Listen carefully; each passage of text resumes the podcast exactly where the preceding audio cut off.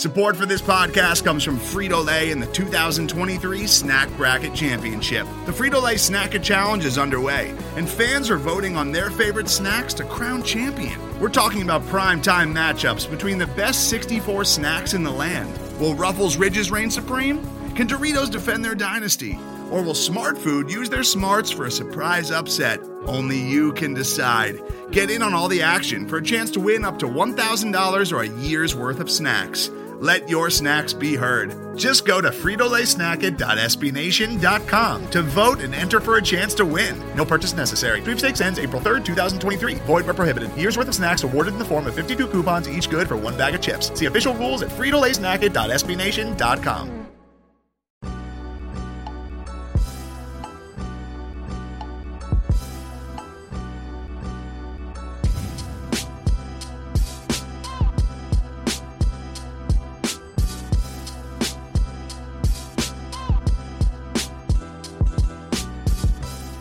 everybody, to the Longhorn Republic, your source for Texas Longhorn news, sports, and opinions with a bit of snark built in. We are a podcast of Burnt Orange Nation, and you can find more great Texas Longhorn content over at burnorangenation.com. Before we get started today, I'd love to remind you if you like what we do, please leave us a rating or a review on Apple Podcasts. It helps get the show out there. Share this with your friends wherever you found it, whether it was Apple Podcasts, Google Podcasts, wherever you find podcasts, you should be able to find our feeds. Well, my name is Gerald Goodrich. I'm your host this week, like I am every week, and I'm joined by my good friend, a man who is now a cat wrangler of some sort, Kyle Carpenter. Kyle, how are you? Oh, I'm good, man. I uh, I had a bachelor party yet again this weekend in, in beautiful Austin, Texas.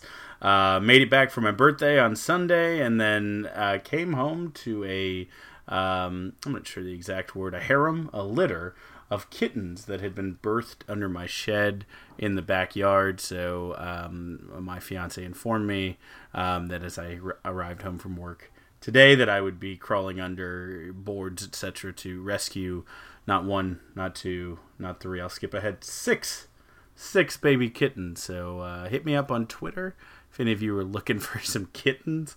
Uh, they are actually adorable, but uh, my fiance is deathly Drew is deathly uh, allergic to the cats, so uh, so we can't can't bring them inside.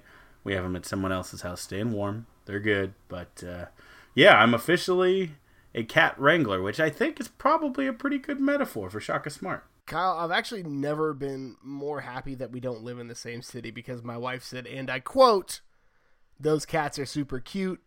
If we lived any closer to Kyle, we'd have a new cat. So I'm so glad that you and I live eight nine hours apart because now I don't have to get a cat. Uh, but we've got a bit of a show for you tonight. Texas basketball.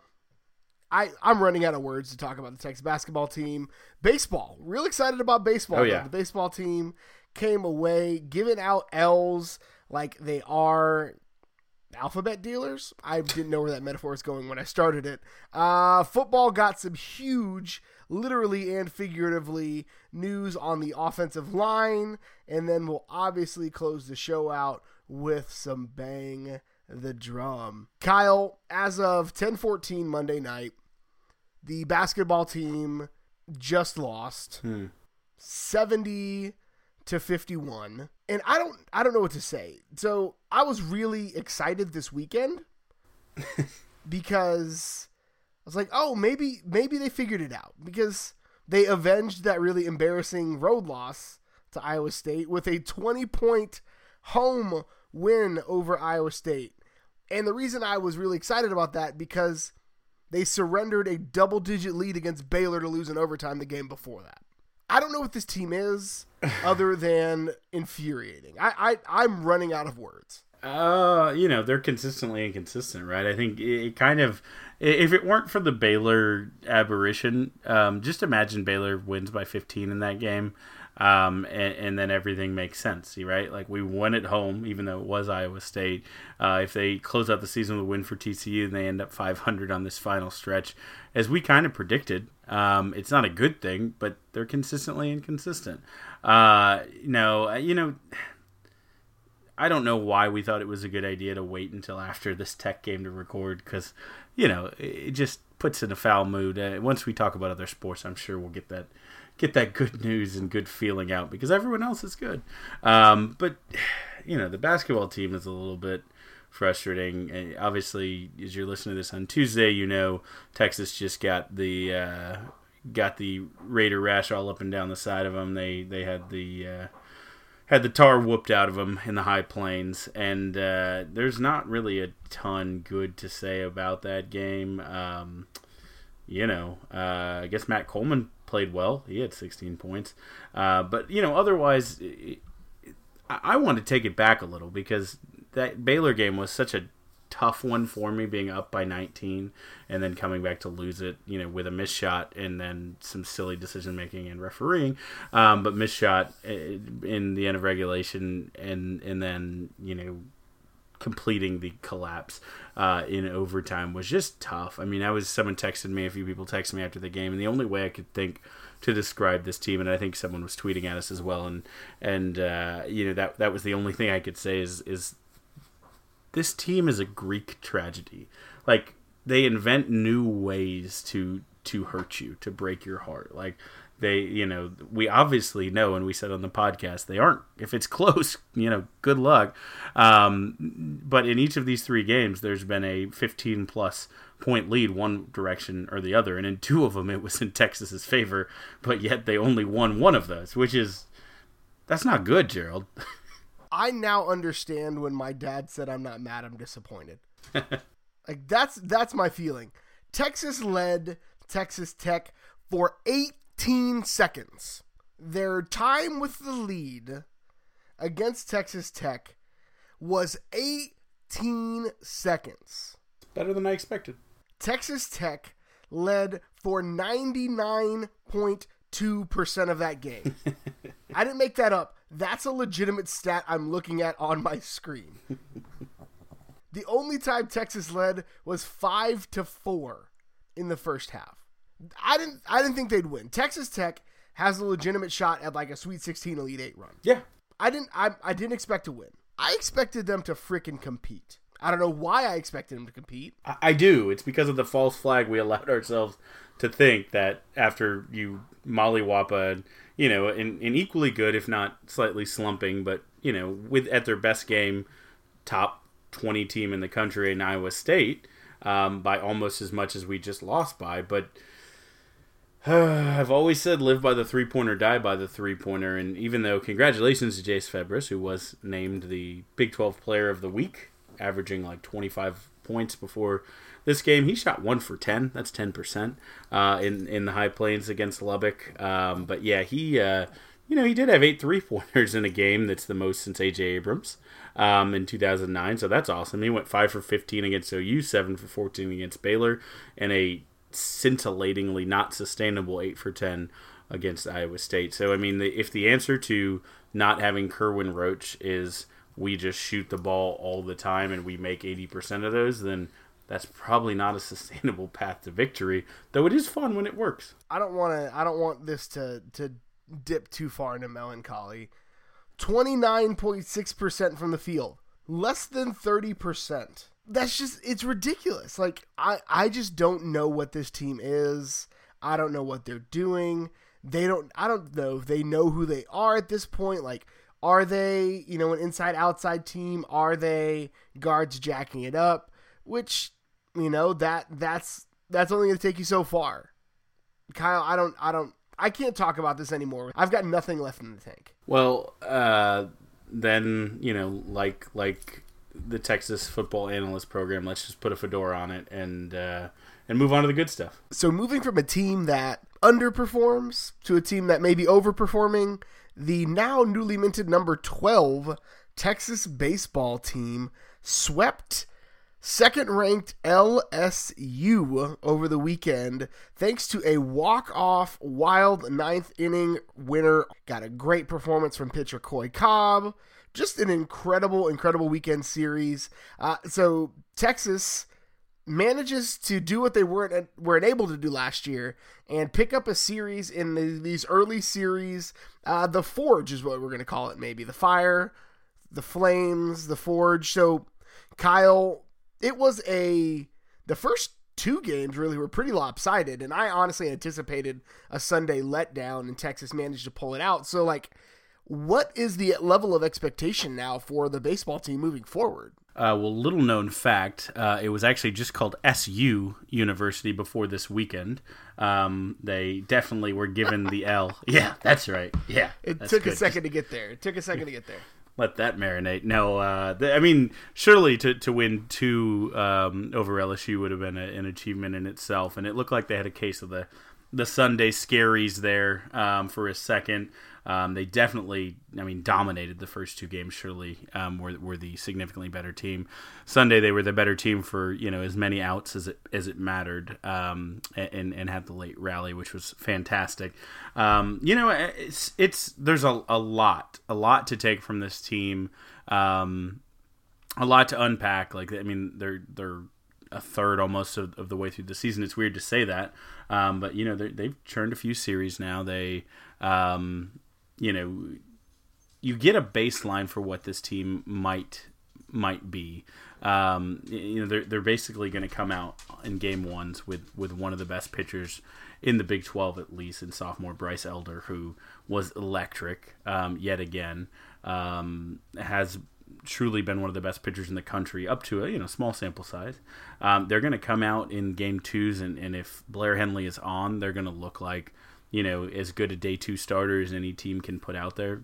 We will test that because Stanford has one of the best rotations, literally in the country. I mean, they they they, they have arms. Um, they don't hit as well as LSU uh, this season, but they they have significantly better pitching. And then it's always going to be a toss up in, in the third game of three game series um, because Coy Cobb, you know, is really good, and he's a kid who's got a lot of upside, but he's a freshman um, who, you know, again, as we said, is having to take on some really, really good teams um, so far and continued uh, as that third arm. Um, the thing that I took away from this is just some guys stepped up and stepped up in this way that I hope translates to a season's worth. You know, we were a team last year that really relied on one player. On, on we went as far as the Clemens God could take us. You know, this is a team that different nights, different guys are doing it. I think we're starting to see kind of a, a tier of top tier talent who who you know one of them will, will be the ones to to step up. But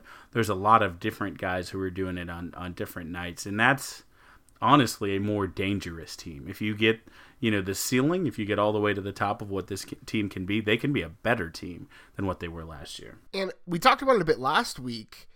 This feels like what last year's baseball team would have been if the bats had followed the pitching.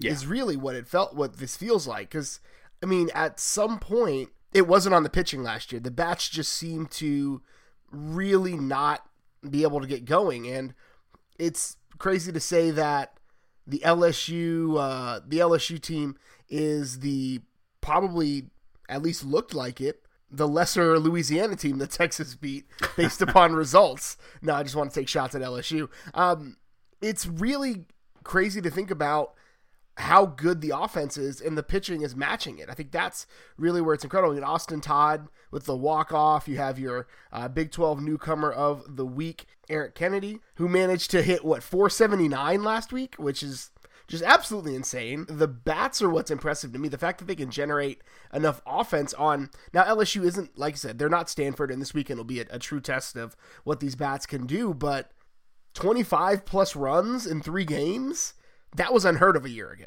Yeah, I mean, like you said, they're getting so last year it was a one of the best fielding teams and, and you knew you were going to get that if they got their pitching on it was dangerous and then the bats were kind of like let's get some guys on base so Clemens can knock us in. Um, Zubia also actually was swinging. I still have hope. I'm not going to rule anything out. I think Zubia's got some some some power coming to him in the next couple weeks, um, which makes this team this year's version quite a bit more dangerous once once you know the big bats start start swinging. Because right now it's just a lot of really good contact hitters getting on base. Um, you have you know the top of the order. You thought you were going to kind of struggle without Hamilton, um, but Kennedy, who uh, you mentioned in, in his if listeners don't know, his big brother is Nick Kennedy, the former fifth round uh, pick who was a pitcher for the Longhorns just a few years ago, um, has come right in and been electric in that, that second spot. But really, I mean, you have to you have to you know look at Duke uh, Duke Ellis right up top, just really really incredible. Um, you know he's at fifty percent on base percentage right now through thirteen games, which is wild. Um, he has twenty one walks, I think leads the Big Twelve.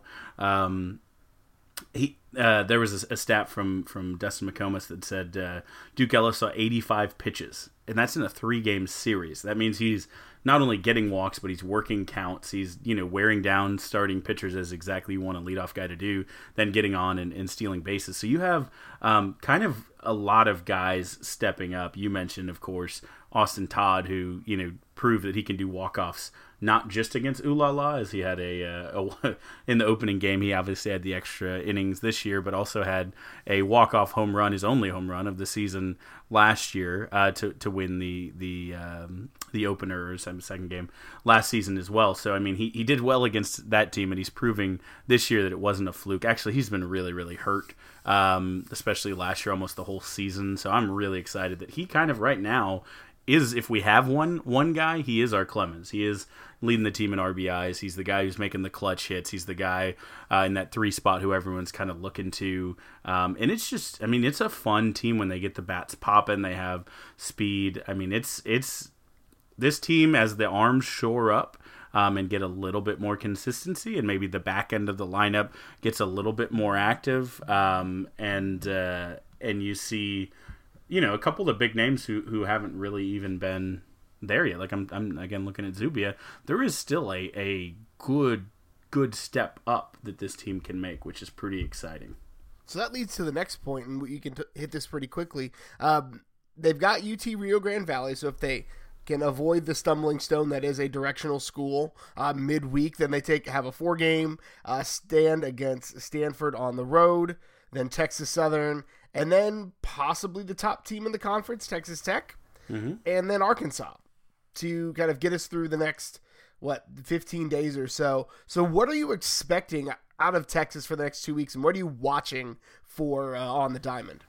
Well, I think I think coach Pierce is flipping the script from last year. I, I mentioned they were one of the best fielding teams in the country last year. They are certainly one of the worst Longhorn, you know, fielding teams I've seen. Um, in, in kind of there was not something that Augie would have tolerated. It doesn't seem like something that Pierce is going to be okay with. So I think um, you know, and it's tough. You you again replace Hamilton, who is the second team All Big Twelve last year, with a freshman, and, and put Reagan in there at shortstop, and he's kind of had a tough go of it um, in some spots on on defense. Had a costly error that we ended up winning, but I mean they they had four errors in that freak loss to Purdue. You're like, how did you lose to Purdue? Oh, you had four errors. They had four errors in a loss, again, a freak loss to UTSA. How do you do that? four errors. They had 12 total in the past four games, including eight in the three games against LSU. So, as you're talking about playing this really elite competition, and again, we're talking about young arms that, you know, in, in the middle part of the bullpen uh, are still kind of developing a little bit or you know they might be a little up and down they're going to rely on getting some of those outs on, on getting some grounders and getting out of jams um, you know I, I think there's a ton of talent in that bullpen where it's not I think last year we needed that. We relied on that, you know, as our main weapon was just put the ball in play and let our defense take care of it. I mean, we just to give a quick shout out because I don't want to skip over it.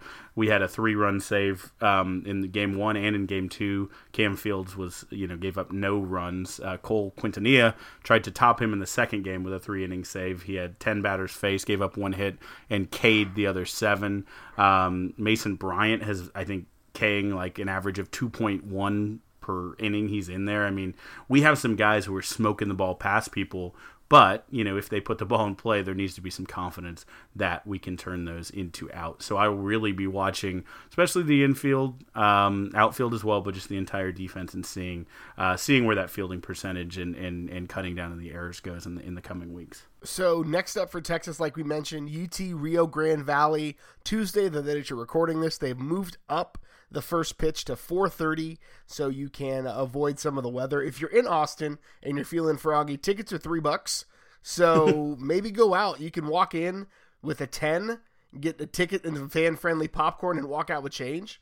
So yeah. do that. If you're not in Austin, check it out on Longhorn Network before they head out west to play Stanford in a four game weekend series. And we'll obviously bring you the back door of that next week. But the Texas football team is answering the age old question where's the beef? by adding not one, but two new members to this next season's roster. So, first up, yesterday, Sunday, as of time of recording, Texas got a commitment from graduate transfer, all former All ACC guard Parker Braun which again, incredible name for an offensive lineman.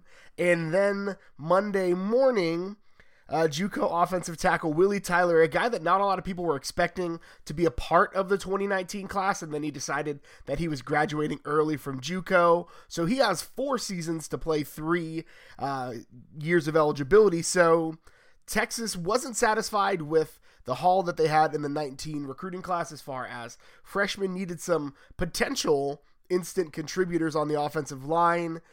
Kyle, is this an indication that they intend to win and compete really quickly? And this is really an indication of them wanting some immediate depth along that offensive line. Yes, and yes. Um, I, I mean, I think from the the Willie Tyler news, anytime you can get uh, an actual giant, a man who's you know more akin to Woon Woon than, than you and I, um, it's six seven, three hundred and thirty pounds. Um, you know, you, you, you take him. That's a good thing to have on the roster. I mean, I don't know that he necessarily comes in day one and knocks anyone off that depth chart, but again, he's he's a giant with uh, with a Herb Hand um, coaching regimen and a Yancy McKnight uh, sculpting of that frame. You know, he could be could be dangerous. Um, but I think when you look at the other you know piece, you are looking at a player who in Parker Braun and and just a guy who can can do one thing exceptionally exceptionally well has the tools and the, the, the frame to do another thing I think very well, but we'll we'll see. But coming from Georgia Tech, which is a triple option team, we know that he can run block well. We know that he can block on the move well. He's he's with these pin and pull and kind of moving uh, guard type plays is, is dangerous. I mean that's going to be great for our um, you know our, our edges and and and uh, running some some lateral plays, running some of the tunnel wide receiver inside screens, some of those plays that you really like to have agile linemen in there for. I think he's going to be a plug and play for Vahe. I mean, I could absolutely see if not by week one, that by week six he's an, an instant, you know, just an automatic upgrade from a position that already that looked dangerous, like it was going to be a step back. Anytime you have to replace a four year starter in Vahe, and and for better or for worse strengths, you knew what you were getting with him, and it was a really you know really solid player. Um, you now get a guy who can come in there, and I think that's whether you you, you feel like oh gosh we have a, a drastic need, or you're saying well this this piece is out there and we can get it, and you can't say no to that much talent. Again, two time All AC, ACC player, um, you have to take it and, and you jump at the chance and you you know you build something around that culture. You mentioned something in there that Texas has been doing schematically with the offensive linemen. They've been doing a lot of pulling and a lot of trap blocking to facilitate uh, that spread power running offense that they've really trying to employ, which I'm all for. And really, what it lets happen is a guy like Junior Angilau, who is 20 years old, getting ready to step in for his cousin Patrick Vahe. Now he gets another year to grow into his grown man body. So he'll be able to step in and be a three year starter. Because if you've seen the videos of him after two seasons of Yancy McKnight, dude is already looking like the real deal. So the fact that he's going to get another year behind a guy and learn from a guy like Parker Braun, who is an incredible talent, uh, it's it's just really really impressive. Um, and also on the recruiting tip, and we'll talk a little uh, recruiting at some point. His little brother is a four star composite in the 2020 class, so you know I'm okay if they can get both brawn. There's never too much brawn on the offensive line, which feels great. And and you know just to to really because I'm I'm loving some some wordplay tonight. The brains with the brawn. Oh yeah, we couldn't avoid it. Um, I mean, he's coming from Georgia Tech. Uh, this is actually my favorite tiny sample size trend if Texas just goes get and gets the best offensive lineman in the country, uh, the best transfer, I should say, offensive lineman in the country, who graduates from a really smart school and wants another advanced degree from a really smart school. Again, I'm talking Calvin Anderson from Rice and now Parker Braun from Georgia Tech. Like, we should use all of our assets. I mean, you and I played NCAA 14 on, online dynasties. If you pick a school, you know, if if you're in the SEC and you have the misfortune of being Vanderbilt and you have to recruit against I don't know, every other school in the SEC, you're going to pitch the academic. So when you have an A plus Texas, use all of your recruiting tools and, and having a fantastic education to sell these kids is something that, you know, a lot of the other uh, big football powers that we're competing against can't necessarily equal. So I love this trend. You say that about Braun, but Willie Tyler is not the kid that went to JUCO because he didn't academically qualify. He was a full qualifier coming out of high school. He completed his what would be a two-year undergraduate degree in a year at junior college. He was just he's kind of been characterized as a bit of a late bloomer, which is ridiculous because he's 6'7, 330 pounds. But I'm really interested. Like, that guy interests me a lot. And he looks like he still is growing into his body because he's got a lot of that kind of high school weight on him. Still, when you see high school offensive linemen, they have they're really thick around the middle. And that's just kind of what high school linemen do in a lot of ways. So getting a guy with that frame under Yancy McKnight's strength and conditioning program, I would I'm imagining a redshirt season for him his first year, and that guy is going to probably be six seven, like three fifteen of just solid rock by mm. the time he sees the field in two seasons, and I'm okay with that. The offensive line that they're building with you know the commitments we talked about last week and the pieces they're a- adding here and there. When Texas won a national championship and was competing for a national championship with Colt McCoy, it was started and finished in the trenches. NFL guys in all of those trenches. Yeah, big big beef. Um, you know, we even have a little bit of that because we, I think, I think beefing up the line is, is a nice thing with um, obviously we have Keaontay Ingram. We, we know what, what he can do with his speed. But I think it gives a chance um, for you know our, our more uh, powerful backs. And, and I'm thinking back to the championship teams when we had Big Beef Jerky and Henry Melton um, you know, it's it's nice to have a big enough line that you can kill them with, with speed or with with power. You can do both, and I think that's what Herb Hand wants: guys who can play all kinds of positions, guys who are quick enough to move but big enough to hold their own for you know if you need it, 30 runs a game in the trenches. And I think that versatility um, is something that Hand you know has has always valued, and I think is something that makes his offensive lines especially deadly. So both Braun and Willie Tyler, who I'm gonna have to say his full name every time? I say his name because Willie Tyler is an incredible Texas offensive lineman name, will not be around for spring practice. They'll be joining Texas in the fall. Another guy who's going to be missing spring practice, senior safety Brandon Jones announced earlier, I guess late last week, that he had surgery to alleviate basically the symptoms of a lingering high ankle sprain, meaning he would miss all of 2019 spring practice, which is more devastating than you really would uh, see on the surface because Texas is trying to figure out what a secondary is going to look like that's graduating its three cornerbacks. And Brandon Jones is going to hold down the safety spot, so BJ Foster would be able to play the jackback, nickelback spot that he plays so well uh, especially on blitz packages. I'm also not going to be able to use the meme that I've been saving for three months about BJ Foster in the Texas spring game blitzing from a nickel spot, uh, but that's neither here nor there. Today's episode is brought to you by Cars.com. With over 2 million vehicles and 50,000 more added every day, Cars.com will match you with the perfect car for you, your budget, your life, your style. And if you're ready to say goodbye to your current car, Cars.com will get you an instant offer to cash it in. Just start by entering your license plate and get matched with a local dealer who will write you the check. So whether you're looking to buy or sell, just go to Cars.com. It's magical. So we know that Caden Sterns and you know Brandon Jones will be the safeties come fall. Probably BJ Foster slotting in that spot for the spring as he's kind of listed, you know, jackback, nickelback, and then the second guy at safety. He subbed in when Caden Sterns was hurt a little bit this year, subbed in when Brandon Jones was hurt a little bit this last year. So as the secondary starts to gel, how big of a setback is it to not have your senior leader during spring practice? Well, this is always the thing that's interesting to me. It's not like he's dead. It's not like he's restricted from seeing the team. I mean, he's going to be there just because the guy's hurt. And I, I've I've seen this in my own teams.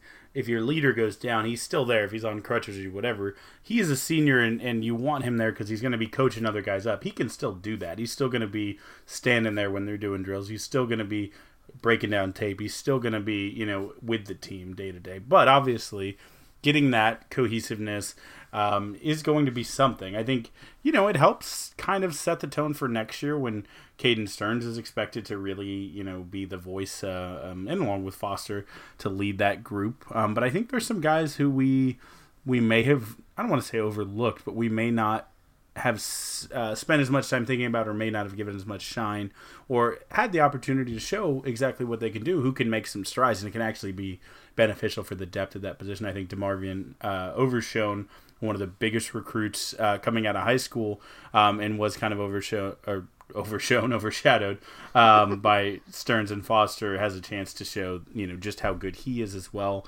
Um, I think red redshirt freshman Montrell Estell is a guy who um, you know can can say I have a place in this depth chart too. Obviously the uh, the freshman coming in.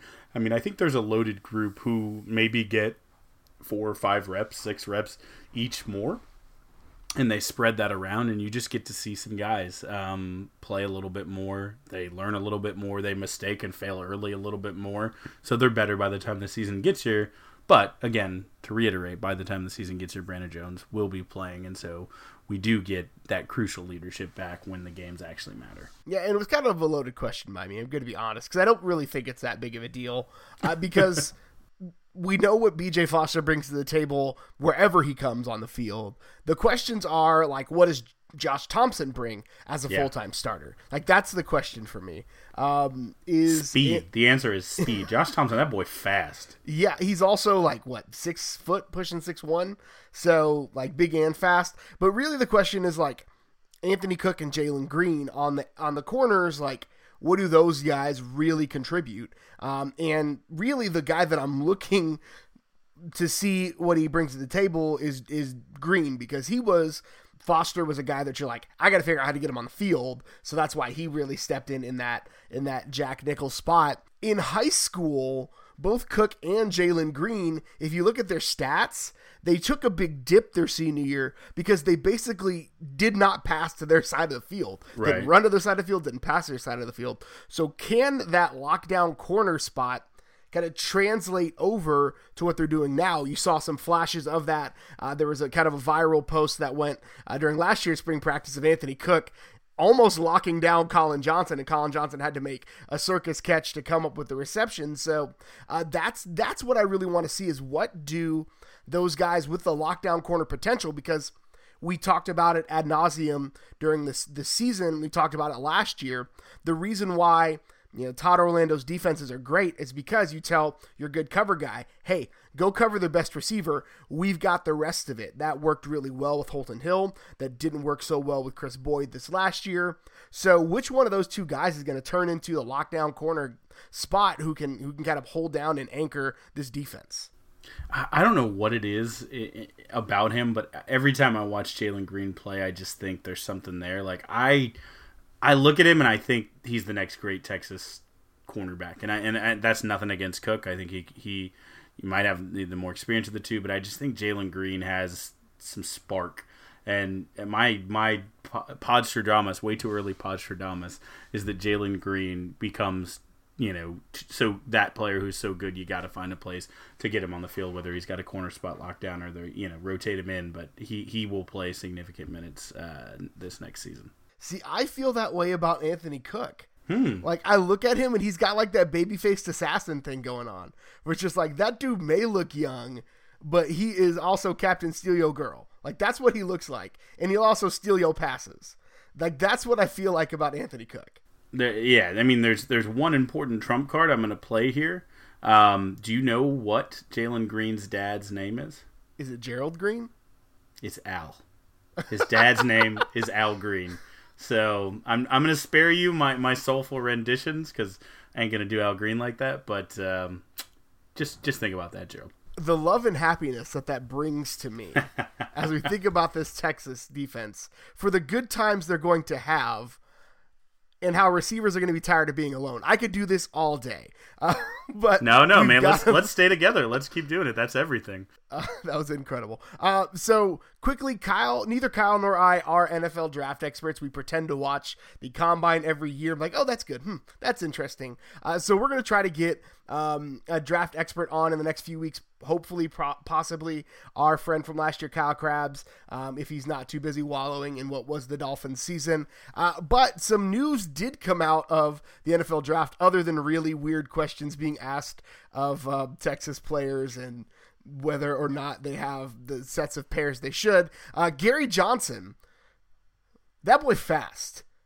Real fast. So Gary Johnson turned in a 4 4 3 40 yard dash, which is the fifth fastest time ever by a linebacker. He was weirdly enough the third slowest linebacker at the NFL, or not the third slowest, but the third fastest is probably the better way to say it. A linebacker at the combine, meaning that three of the top five uh, records were set this year's NFL Combine, which is just ridiculous. Kris Boyd had the most reps of all quarterbacks at 19, uh, 445 in the 40 yard dash. Uh, the man Chuck Charles Omenihu with an 85 inch wingspan. Lil Jordan Humphrey with a bit of a disappointing outing but we all kind of knew he wasn't going to be the uh, the t-shirt warrior, look like Tarzan kind of guy. 475, 40, 13 reps. Uh, he still has the pro day coming up so there's a lot to do here, Kyle. And really, what sticks out to you the most of, of all of these? Obviously, you've got Gary Johnson blazing, but what else kind of sticks out to you from this group? Well, my again, I, I think that if people choose to overreact to the LJH news, um, then you know you have your your Poona Ford 2.0, and and they're absolutely nothing alike in the st- the physical you know department. But uh, you know, I, I, say that to say you know the Seahawks will have another steal of the draft when they get Humphrey in in the sixth round, um, or the Patriots seem to have a knack for finding UT players as well. Um, so you know, I, I, could see that being the case. Um, I, I think Kris Boyd really surprised with his 40 time. I don't know if we thought he was going to be that fast. I mean, Davante Davis also ran and, and, did about what we thought he would do. He looked great, very agile, wasn't especially fast in his 40 time, showed good hands um, and instincts of breaking on balls. I think he's you know looks like a guy who could play just you know the speed is, is going to be just like it was in college just a little bit of a factor but i do think the biggest trend is gary johnson like you said being the third fastest linebacker but the fifth fastest of all time shows a trend in the nfl where you don't have to have you know six foot four 240 pound linebackers.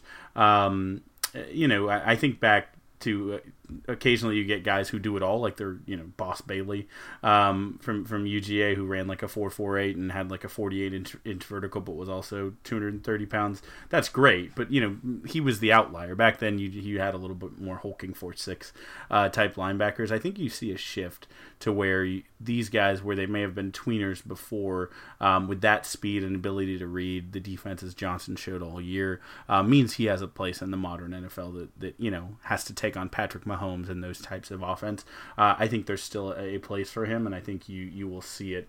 Um, you know, when draft time comes, I have a feeling Gary Johnson's gonna gonna you know show out.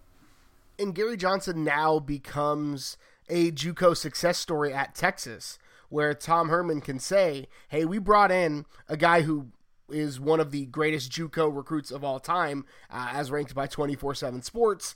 But he also then grew and had a bigger stage, and now he's able to play in the NFL. Like that to me, again, is a is a great selling point uh, for Tom Herman and the staff as they continue to show and kind of show proof of, that they're able to take these guys, whether they're transfers. You'll see probably Calvin Anderson have a pretty solid workout at the Texas Pro Day. There are for darn sure going to be more scouts at the Texas Pro Day than there were at the uh, Rice Pro Day. So that'll be interesting to see.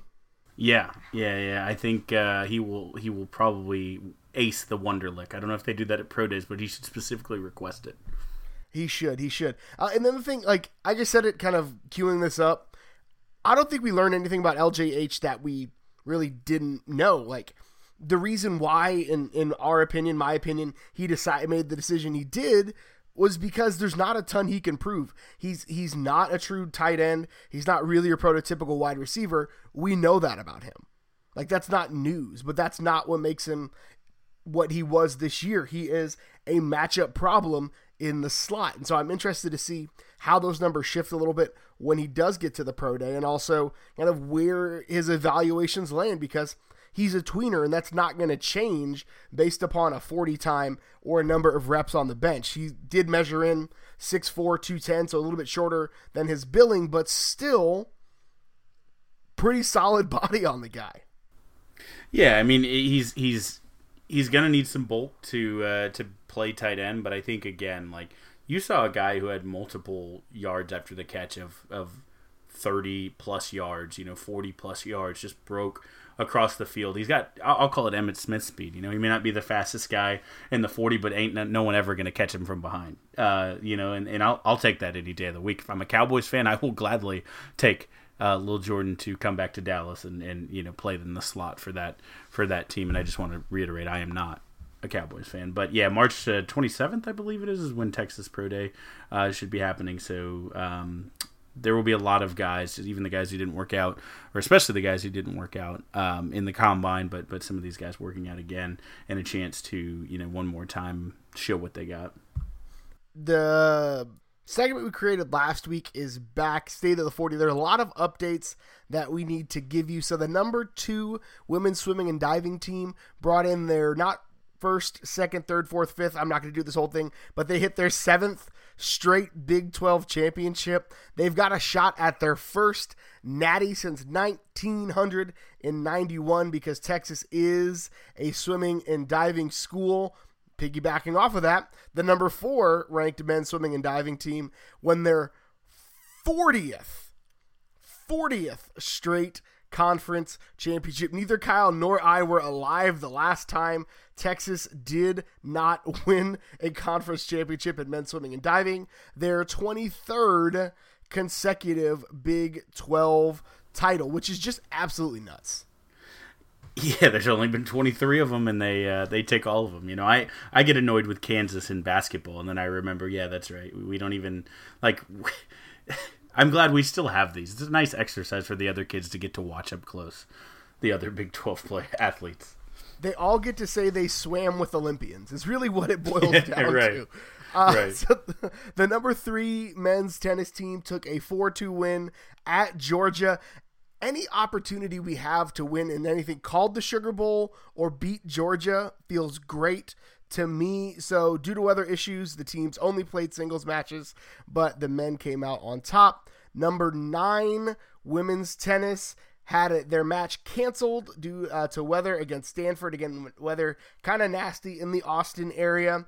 Number nine, Texas softball went three and two in the Sun Devil Classic They ended their 10 game winning streak, which is just it's tough. It's so tough to see that. I thought they were going to ride it for the rest of the season. I did not. that would be absolutely ridiculous. They lost to 3-1 to Wisconsin on Saturday, fell 9 to 6 in the final game against host Arizona State.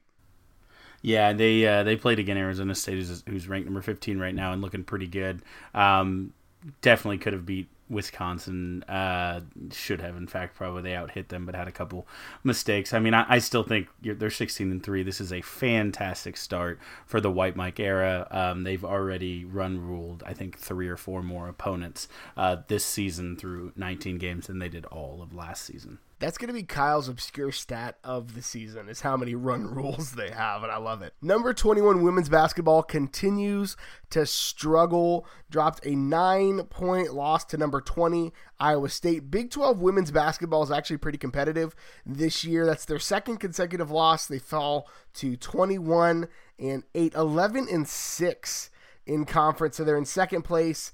Basically, probably out of that number two spot, so they're going to miss out on that first round Cush matchup. Women's golf, number one team in the country, baby. Welcome. They're heading to Hawaii for their next tournament, which, you know what? Getting to go to Hawaii on a school trip was a dream of mine. And so I'm going to go get my master's degree from the University of Hawaii just to do it. Number eight, men's golf moved up four spots from, again, 12 to 8. And then track, the indoor season continues. Uh, really is concluding, but uh, sprinter Kynnedy Flannel was named the Big 12 Freshman of the Year. And then head coach Edric Floreal uh, was named the Big 12 Women's Coach of the Year.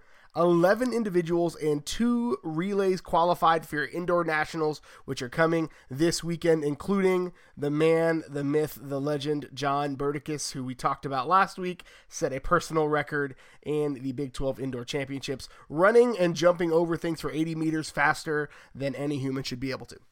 Just want to point out that Kynnedy Flannel sounds like a very, very hip Brooklyn cocktail bar and maybe speakeasy concept uh, that I would absolutely attend. But she actually, in real life, is a real, real fast. I think she's the sixth uh, Big Big Twelve woman's freshman of the year, and I think she uh, has a chance to follow the greats before her into uh, some real, some real nice things. But yeah, check out nationals this weekend. Uh, John Burt and the ladies, and actually quite a few men, including last year's triple jump or long jump uh, champion um, who we had will be back defending the crown. So um, lot lot to like in, in track and field and the Texas relays at the end of this month. So a lot of good stuff for the uh, for the, the the other spikes, the short spikes, I'll call them.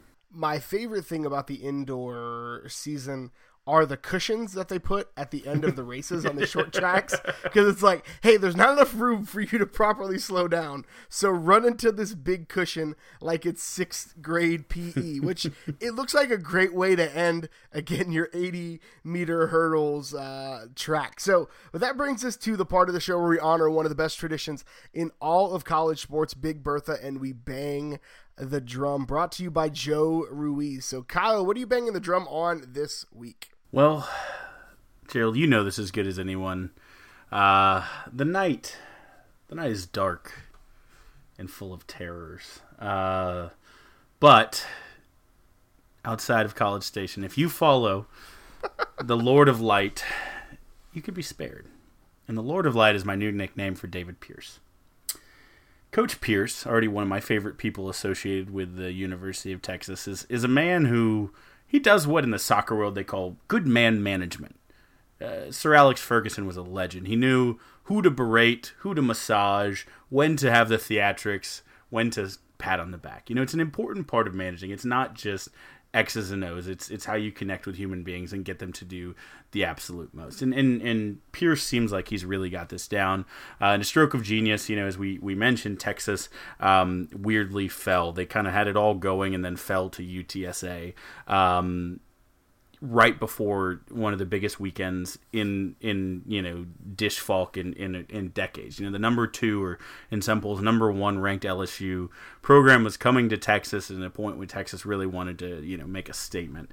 Um, and so what does Pierce do? He after uh, that game in preparing for the LSU game. He takes all of the notes he has, all of the box scores, everything that he's compiled as he does each week, all the paper, and he takes it, stands in front of the team, puts it in a bin, takes some matches, lights it on fire, and literally um, lets the fire and smoke baby that comes out of it cleanse the uh, the atmosphere, the air, the players' minds, um, and ultimately kill Stannis Baratheon, aka head coach of the LSU uh, Tigers, and they sweep they sweep LSU, you know, in a series sweep over the again number one or number two team in the country and look like an entirely different team. And I am just so that story came out after the LSU game uh, from for Michael McCann, and I just was titillated because obviously Game of Thrones is sneaking up, and I just I have so much love for this Texas baseball team that every time you know a weekend series comes and I have to wait two whole days for the midweek game. It's it's it's agony. So um, can't wait for for the next week to get here because this team is awesome. Yeah, it's uh, it's really timely that that this happened. I actually softballed this one up to you because it felt good. Uh, my wife and I are trying to marathon. She hasn't seen any Game of Thrones before uh, the season starts. And Kyle, I say this all the time on this podcast. If people did not know that I host a nerdy podcast uh, on my off weeks, we're gonna do an episode coming up soon for Captain Marvel. What up? Uh, people would assume that you're the nerd, and that's not the case. Uh, based upon every part of our relationship, but that's okay. Uh, it's I love it. It's it's just so fun. Uh, so my bang the drum. Uh, I'm I'm a bit of a recruit, Nick. If you haven't followed, um, this podcast for very long. I like the recruiting, and I like looking at meaningless things that come out of recruiting because that's that's really where the fun is about recruiting. And this isn't meaningless, but this is something that was just interesting that happened this week. So uh, Texas commit Hudson Card. He's kind of the Tom Herman does this thing where it seems like he gets his quarterback and then builds a class around it, which is what he's doing in 2020. Hudson Card was, I believe, the first commit for that class. Uh, Hudson Card was named to the Elite 11 finals this week, which is a huge, huge honor for anybody to be named. Uh, mixed reviews is the best way I can say it for Texas quarterbacks in the Elite 11. You've got, you know, first ever Elite 11 class, Chance Mock not a ton of success there uh, because of the guy who was the Elite 11 quarterback from the University of Texas two years later. One Vincent Young. Okay, not bad. A Couple of years later, in 2005, you get Jevan Snead. Not a ton of success there. Go a couple more That's years. right. Garrett Gilbert, AAF uh, Super Bowl winner. dominator. Can't complain about it. Yeah, love it. So again, not a ton of success there. And then you fast forward all the way to Shane Buechele and Sam Ehlinger. You got Jerrod Heard, who was also part of the Elite 11 camp in there. But just having Texas quarterbacks honored among the best high school quarterbacks in the country is good to see. And it's good for Texas's recruiting brand that, hey, Texas guys, because, you know, two years ago, guys like Trevor Lawrence and Justin Fields were in the Elite 11. Guys like Tua Tagovailoa, Tathan Martell, Jake Fromm. Those are guys who you can see at these Elite 11 events. So getting Texas out there, getting these guys on TV, especially as Texas has its recruiting momentum, say, oh, I like the way that quarterback plays. Maybe I end up at the University of Texas. And just again, the platform, the exposure, and it's just cool to see see a kid getting to achieve a lifelong dream at 17, which makes me feel all sorts of ridiculous being 32, uh, wanting and still having a ton of lifelong dreams that I haven't achieved yet. Gerald, how how was your how was your math? Are you are you a math guy? I don't want to put you on the spot on the podcast, but you you feel pretty confident. Kyle, I have a journalism. degree. Okay, so I will do the math for you then. I, I won't I won't quiz you on this. How does the number twelve point five sound to you? Feels okay. So Hudson Card, uh, HUDs of cards. We need to get them them them fire uh, House of Cards photoshops. Um, for every twelve point five touchdowns that he threw last year, um, he threw an accidental interception. That's fifty to four. Fifty touchdowns to four interceptions. The dude can sling a football thirty five hundred yards. You know, another another six hundred nineteen on the ground. Uh, he doesn't need an elite 11 to tell him that he's one of the best quarterbacks in the country um, but uh, you know i love him going out there and just showing out and showing everyone there was three Tex- three quarterbacks from the state of texas who made it and uh, i'd like to think we got the best of the lot For sure. And I mean, Hudson Card will probably be the subject of uh, TexAgs conspiracy theories. He got a, uh 35 point bump in the most up recent updated uh, 24/7 rankings. He he definitely jumped up there. He's now in the top 75. He's number 74, which great. The number two dual threat in the country, uh, behind Bryce Young, who's already committed to USC. Texas is is doing a little bit like the recruiting is back and and I just love talking about these weird random things that interest me. No no, no I, I want to add one more rejoinder because you did mention texas the other two quarterbacks who i mentioned from the state of texas who got an invite to this clearly burnt orange media conspiracy thing called the uh, the you know 11 of, of fakeness or whatever um, haynes king which is a great name by the way out of state will be attending lsu um, or Crystal Ball locks. Um, Crystal Ball pr- projects Chandler Morris, the other who got the uh, got the invite from Highland Park, will be heading out of state as well to Arkansas. So that tells me that did A and M not have a uh, not have a quarterback from the state of Texas from their this home state, the, the state of Texas, that was good enough for for the Elite Eleven. Interesting. Now, I was a big Malik Hornsby guy, so I can't really take that bait, Kyle. I'm be real honest with you. Um, but I love the shot at the Aggies. Always, always feels good to take a shot at the Aggies. We could talk about how Texas got some big jumps uh, from players, but they'll do that for us, so let's not even worry about it. but that's all the time we've got for you this week. Kyle, where can the good folks find you on the internet? Oh, you can find me at Kyle Carpenter on the Twitter machine. You can follow me on Twitter. I am at GH Goodrich. Follow the show on Twitter at Longhorn Pod. You can always shoot us an email, longhornrepublicpod at gmail.com. Thank you so much for tuning in again this week. And until next time, hook 'em.